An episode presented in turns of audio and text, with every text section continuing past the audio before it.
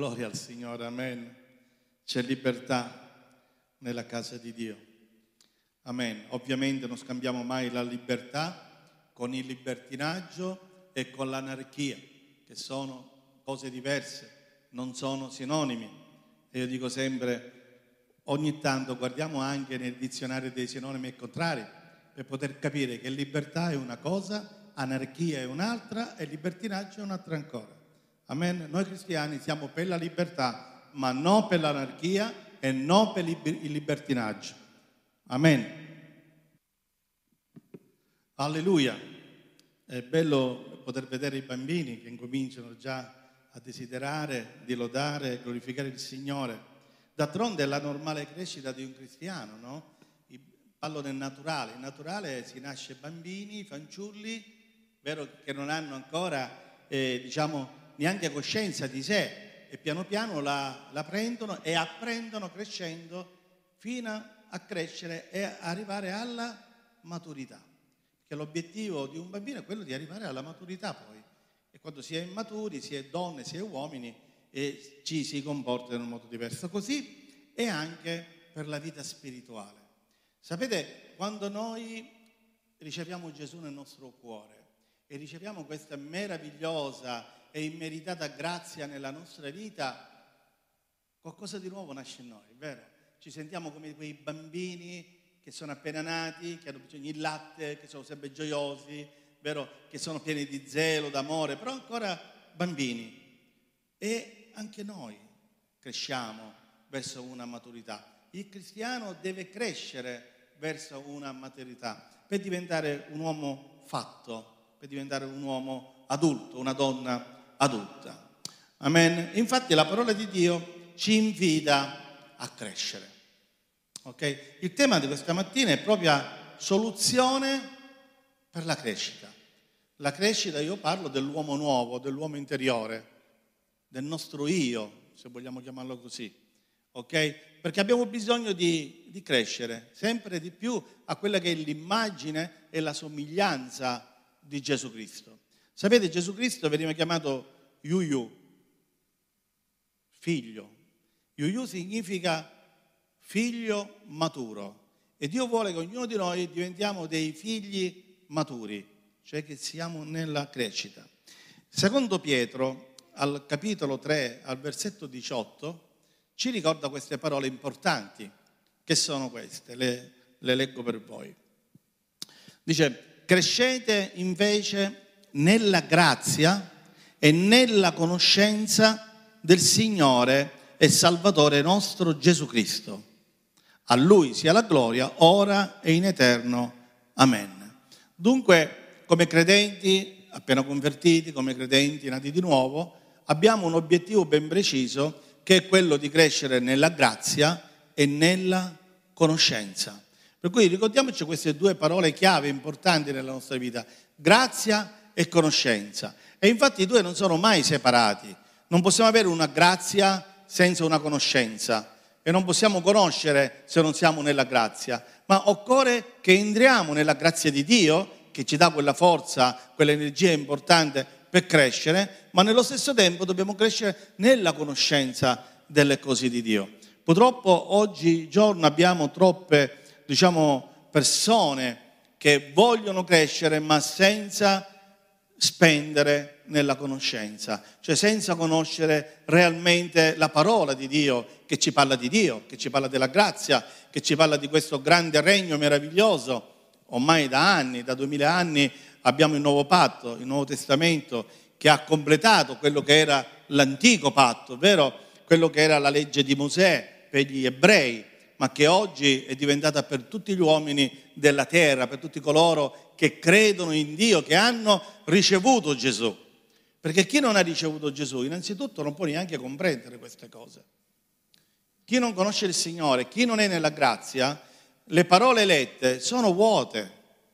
Amen. Diventano come un libro, un romanzo, diventano come un racconto, diventano come una fiaba. Non riescono neanche a comprendere ciò che veramente dice il Signore o gli Apostoli e quello che è scritto nel Nuovo Testamento. Ma nel momento in cui c'è questo incontro meraviglioso, questa nuova nascita, allora possiamo incominciare a conoscere veramente le cose. Dunque la crescita è necessaria, è vitale, è fondamentale. Non possiamo rimanere indietro. A voi piacerebbe che vostro figlio rimanga un nano? No, vero o no? Vi piacerebbe che vostro figlio sia, non so, ritardato e non capisce le cose? Vi piacerebbe questo? No, sarebbe un grande dispiacere per voi, ovvero no? Nel naturale è così, ma è così anche nello spirituale. L'uomo interiore deve crescere in queste realtà. La donna di Dio, l'uomo di Dio deve diventare maturo, diventare un yu figlio maturo. Amen. Infatti la mancanza di crescita indica che vi sono delle problematiche che impediscono il normale sviluppo. Crescere nella grazia è qualcosa che avviene in modo del tutto naturale, ovviamente. Una rappresentazione di questo può essere la figura utilizzata da Gesù stesso, no?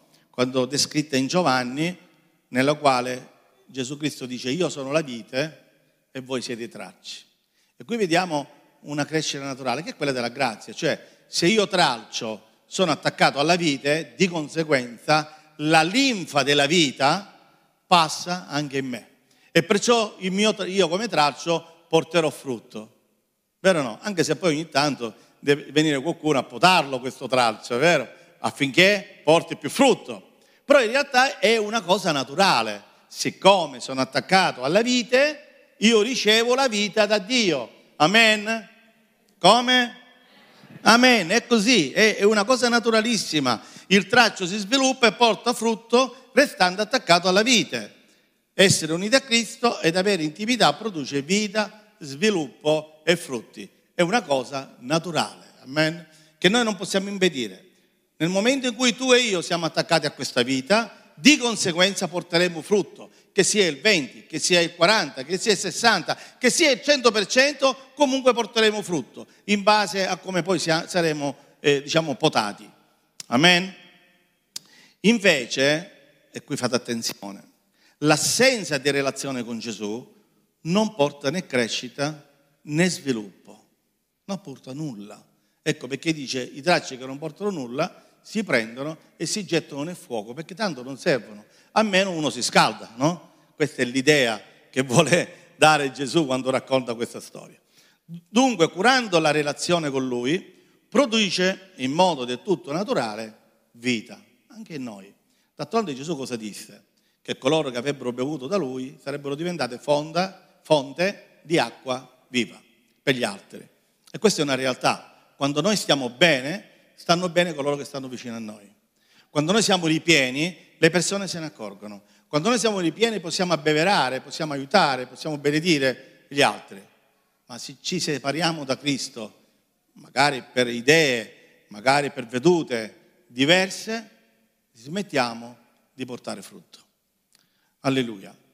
Da questa unione si vedono che cosa? I risultati.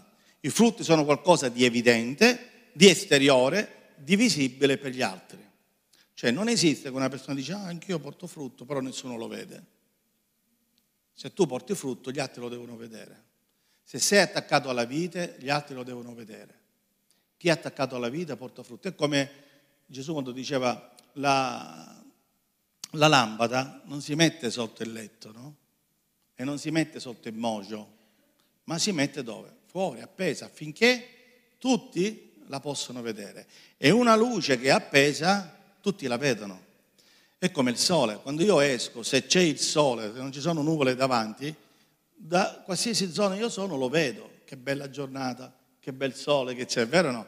Se invece c'erano le nuvole, adesso non c'era quell'ombra, non l'avremmo visto. Dunque la luce si nota. E così sono i frutti, i frutti si notano. Se io vado davanti a un albero e lo vedo subito se ci sono frutti o no. Anzi, quando vedrò quei frutti, potrò anche, in realtà, anche se non sono un conoscitore di alberi, potrò capire di che albero si tratta, perché se vedo una pera, capirò che è un albero di pero, se vedo un'arancia, capirò che è un albero d'arancia e così via. Mentre se non li vedo e non sono un conoscitore, potrò anche non sapere di che albero si tratta. Allora dovrò fare come fa il fratello Anton, che fa la foto con l'app e riconosce di quale pianta stiamo, stiamo, stiamo parlando. Bene, è così è importante, è importante poter vedere negli altri i frutti. Dunque io mi domando a me stesso, gli altri stanno vedendo i frutti nella mia vita? Allora se vedono i frutti vuol dire che sto andando avanti, vuol dire che sono attaccato alla vita. Ma se i frutti non si vedono, fratelli, c'è un problema.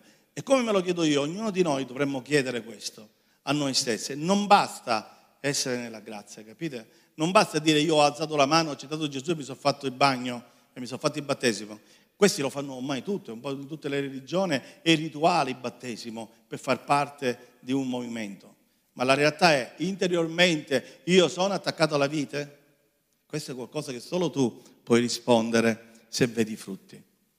Amen. Invece, questo per quanto riguarda la grazia, abbiamo visto che è naturale. La grazia è sempre naturale perché è Dio che l'ha provveduta. Dunque nel momento che io sono attaccato a Cristo perché l'ho ricevuto, porterò frutto. Mentre la conoscenza, o crescere nella conoscenza, comporta un impegno da parte del credente. Perché la conoscenza non viene automaticamente, non viene con lo scrocchio del dito. Tu puoi accettare Gesù, essere attaccato a Cristo, portare frutto, perché no? Però questo, se tu non ti impegni nel crescere nella conoscenza, tu la conoscenza non l'avrai. Dio non ti dà la conoscenza, Dio ti dà la grazia. La conoscenza comporta un impegno da parte del credente, comporta la volontà, l'intenzionalità di voler conoscere il Signore e il Salvatore. Vi, vi voglio portare davanti un esempio. Vi ricordate quando Gesù cominciò a parlare in parabole? Vi ricordate? Ora a un certo punto queste parabole non li capirono neanche gli apostoli. Gli apostoli stavano zitti perché erano erano orgogliosi di stare con il maestro. Cioè il maestro e queste 12 persone di dietro, no? E stanno sempre con lui, ma quando il maestro parla loro stanno zitti. E davanti agli altri non fanno capire che non hanno capito dopo, non hanno capito niente. Ok? Come gli altri non hanno capito niente. Perché Gesù ha detto, io parlo in parabola finché non capiscono, non si convertono e io non li guarisco. L'ha detto chiaramente, io non li salvi. L'ha detto chiaramente. Perché cos'è che voleva il Signore? Voleva un impegno da parte delle persone per crescere in quella che è la conoscenza di Cristo e di Dio anche. Infatti gli apostoli in separata sede, che avevano sete, fame delle cose di Dio, lo interrogarono e gli dissero, Maestro, ma che significa questa parabola? E Gesù cominciò a spiegarla. Dice, bene, io ve la spiego. E da lì dice così, se voi comprenderete questa parabola, comprenderete tutte le parabole perché la chiave che vi do di lettura su questa parabola vale per tutte le parabole che io sto raccontando. Il capitolo 13 di Matteo, poi potete leggere, potete andare avanti. E così Gesù gli spiega la parabola. Ecco, questo significa che chi vuole veramente conoscere Dio si impegna a chiedere, a studiare, a investigare sulle cose spirituali di Dio. Non si accontenta semplicemente della grazia, Ok? La grazia è soltanto una porta di salvezza, ma non è la porta per la maturità. Per maturare e così conoscere di più il Signore e Salvatore Gesù Cristo, hai bisogno di un impegno importante che sia attraverso la pratica. Infatti la conoscenza di Cristo è possibile attraverso la pratica. Io devo praticare ciò che leggo e ciò che leggo, prima di praticarlo, lo devo anche capire. Perché se non lo capisco, cosa pratico? Amen? Allora, punto uno, Devo, eh, si pratica coltivando innanzitutto una relazione con Lui e passando nel tempo alla Sua presenza. E questo praticamente è quando siamo da soli col Signore. Io so che voi lo già lo fate, ma il mio pastore mi insegnava che prevenire è meglio che curare. Il credente ha bisogno di passare del tempo tra lui e Dio nella propria cameretta. Questa è relazione. Questa relazione è una pratica e attraverso questa relazione e questa pratica noi cresciamo, conosciamo.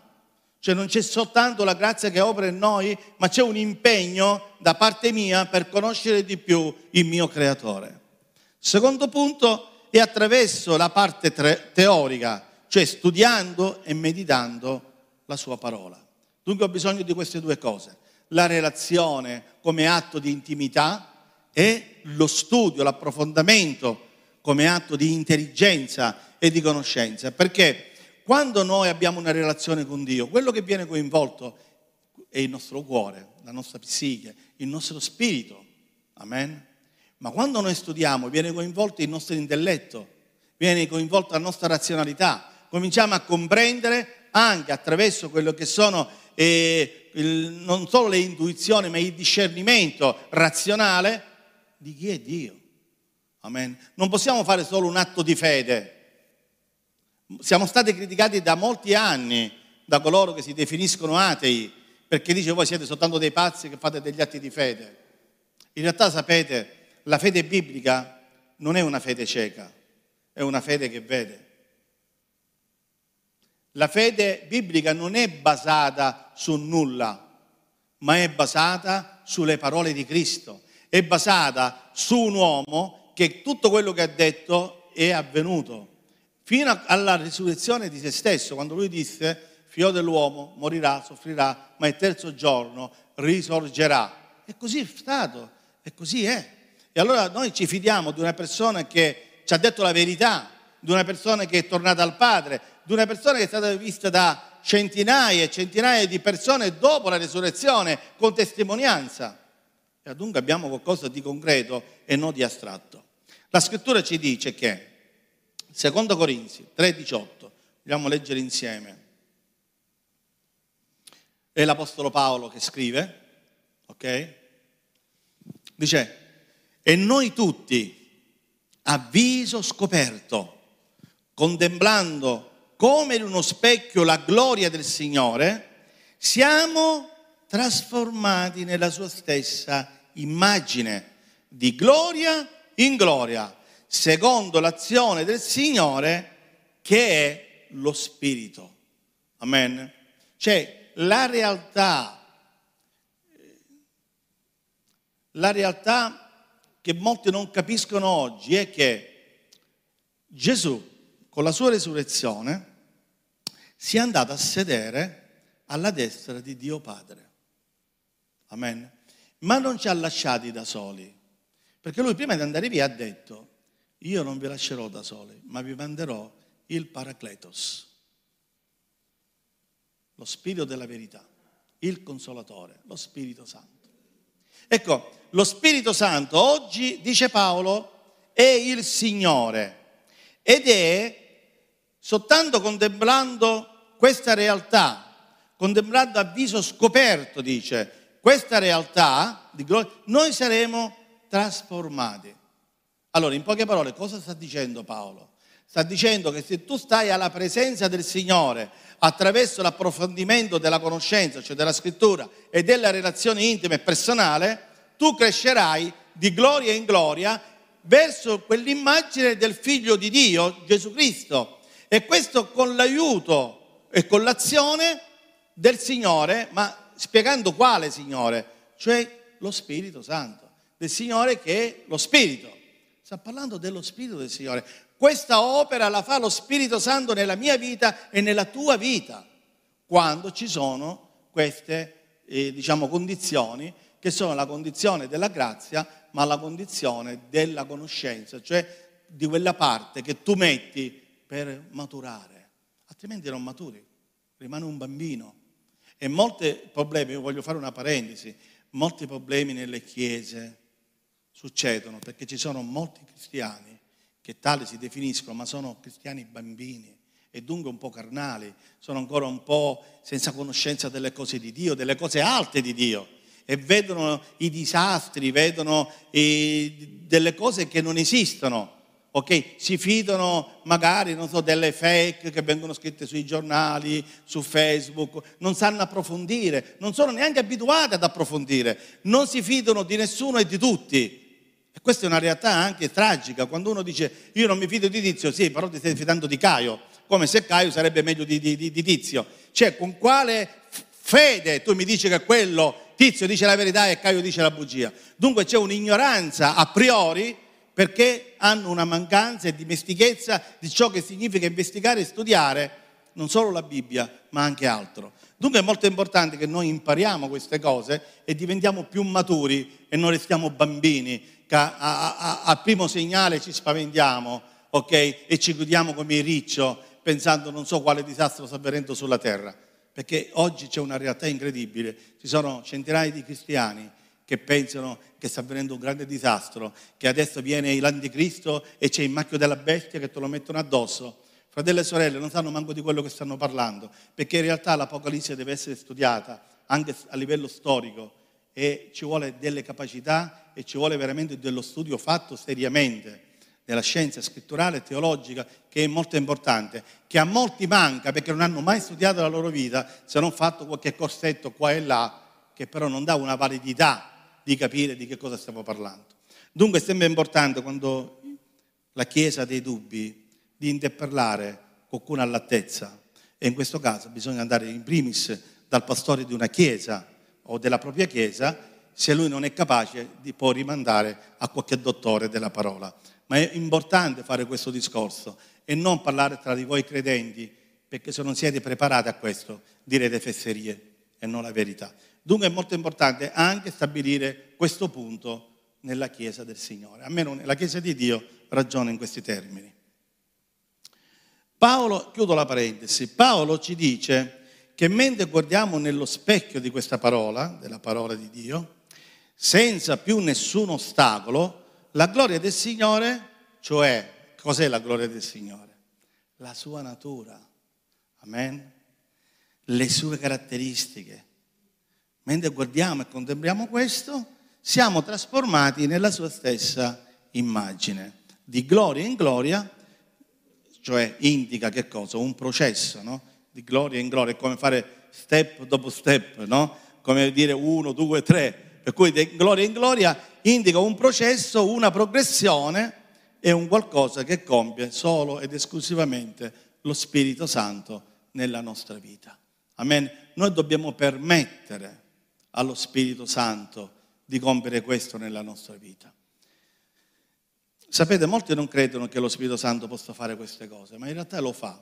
Lo fa per semplice motivo, innanzitutto perché lo Spirito Santo non è una forza attiva, e non è neanche una forza astratta, ma è una persona. Lo Spirito Santo ha un articolo, lo. Molte volte viene chiamato lui, egli. Questo significa che stiamo parlando con una persona, una persona intelligente che agisce e reagisce anche per conto suo e non solo per conto di Cristo, perché è vero che porta tutto ciò che Cristo ha insegnato, ma anche per conto suo lo Spirito Santo reagisce. Amen? Perché è il Signore Dunque la partecipazione del credente sta nel contemplare questa realtà. Ora vi dico una cosa, avete mai visto delle contemplazioni che durano dei secondi? Non esiste. La contemplazione ha bisogno di tempo. Non è che io prendo una fetta di carne, la metto sul carbone e dopo 30 secondi è pronta, è vero? E devo aspettare il suo tempo che si cuoce l'effetto che il fuoco e il carbone fa, no? Così la contemplazione. La contemplazione ha bisogno di tempo. Ora io vi chiedo una domanda, ma non mi dovete rispondere a me neanche subito, dovete rispondere a voi stessi pensandoci magari nella giornata. Quanto tempo ti prendi per contemplare il Signore, che è lo Spirito? Lo fai? O ti sembri di corsa? Bene, risponditi. avere questa costante e profonda ammirazione della gloria di Dio. Guardare alla parola ci dà consapevolezza di chi stiamo diventando e di chi siamo, ci fa rendere conto del nostro progresso. Amen. Solo in questo modo ci rendiamo conto.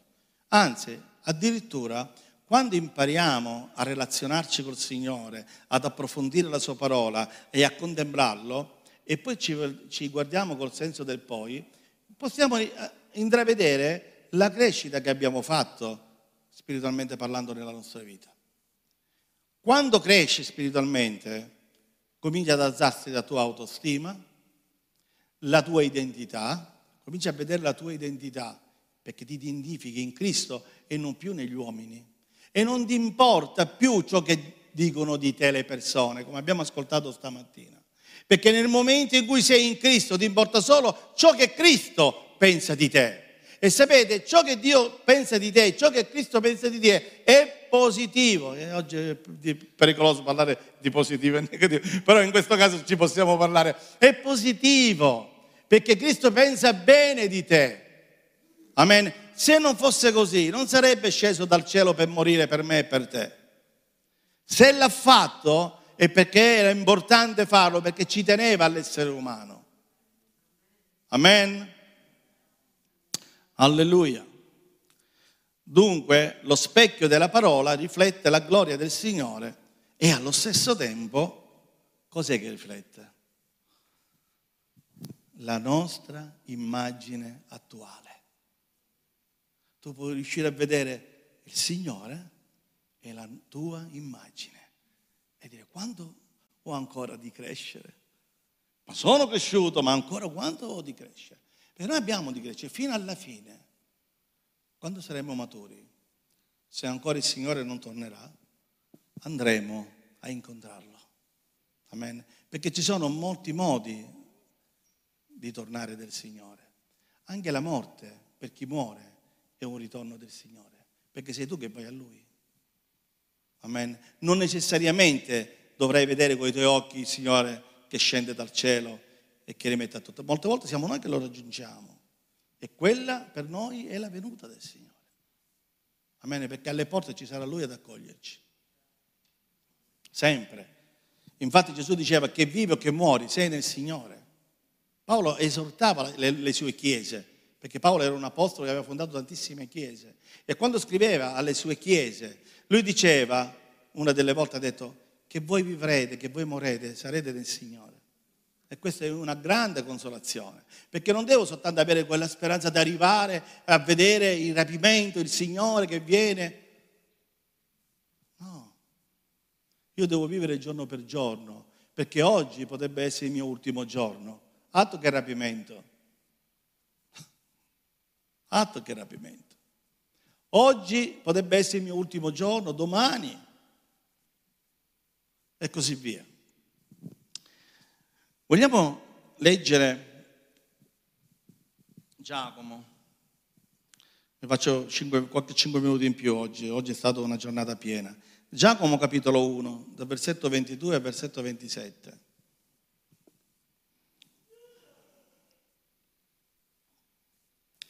Dice, ma mettete in pratica la parola e non ascoltatela soltanto Molte volte noi veniamo alla domenica, ascoltiamo la parola, no?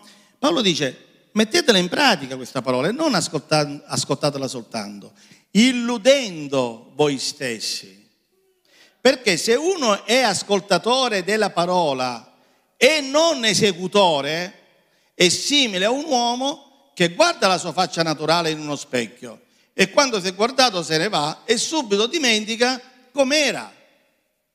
Ma chi guarda attentamente nella legge perfetta, cioè nella legge della libertà, e in essa persevera, non sarà un ascoltatore smemorato, ma uno che la mette in pratica. Egli sarà felice nel suo operare.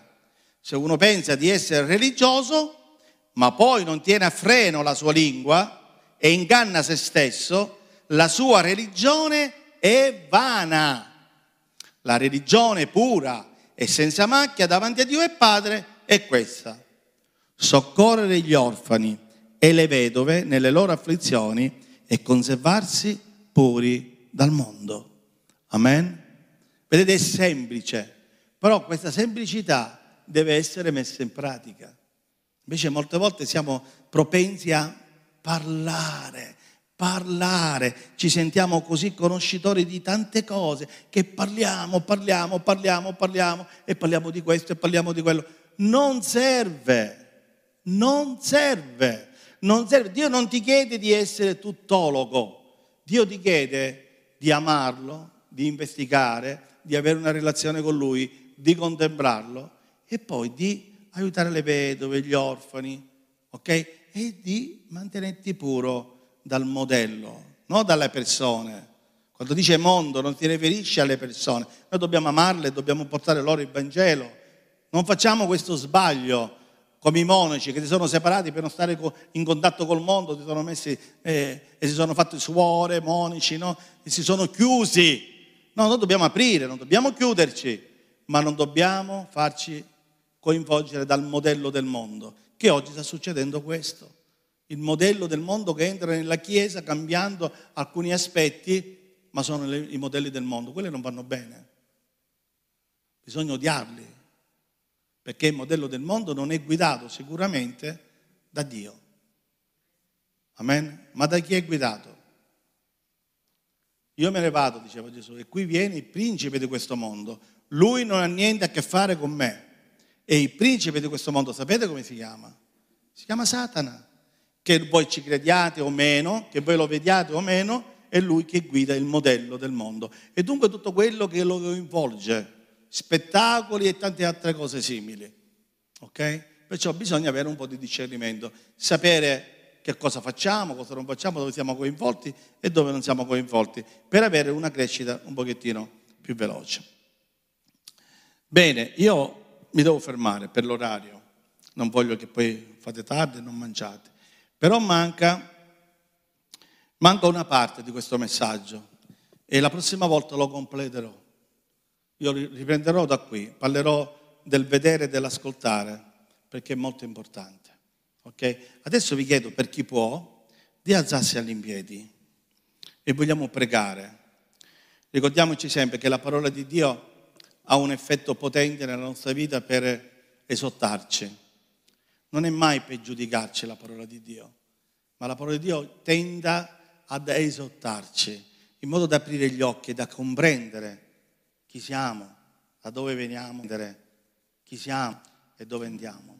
Ricordandoci che un giorno abbiamo fatto una scelta quando ci siamo battezzati, che è stata quella di non seguire più il mondo, ma di seguire Cristo in tutto e per tutto. E questo indica anche l'impegno per un, investigare la scrittura, la sua parola, e anche un impegno nel rimanere in comunione, in relazione con il nostro Padre Celeste.